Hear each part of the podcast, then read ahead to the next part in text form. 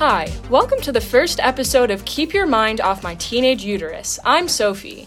And I'm Jordan. We are co presidents of the LAG Students for Planned Parenthood Club at LaGuardia High School. And each week we'll be discussing the latest news on Roe v. Wade and the abortion bans across the country. There's so much information out there. Where do you suggest we start, Sophie? Let's begin by looking at reputable news sources that have extensively covered the issue. The New York Times and NPR provide comprehensive coverage. It's important to use reliable sources for accurate information. So, what are some key points we should discuss? How about we start with some history? Back in 1973, there was a case called Roe v. Wade. The U.S. Supreme Court ruled in that case with a 7 2 decision that it's unconstitutional for states to have strict laws that restrict abortions. Basically, they said that it's a woman's right to choose, and states can't take that away. Justice Harry A. Blackmun wrote the majority opinion and said that Texas laws criminalizing most abortions went against a woman's privacy rights in the 14th Amendment's guarantee of liberty. It was a big win for reproductive rights.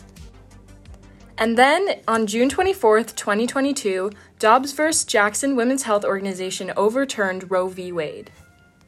Dobbs handed control over abortion access to the states and triggered protests, legal action, and legislation on both sides of the debate.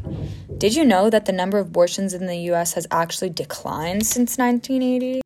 Really? I bet most people don't know that. Indiana was the first state to pass a new law banning abortion following the Supreme Court ruling. It passed in August 2022, but didn't go into effect until August 2023 because of legal challenges. So, what states have banned abortions?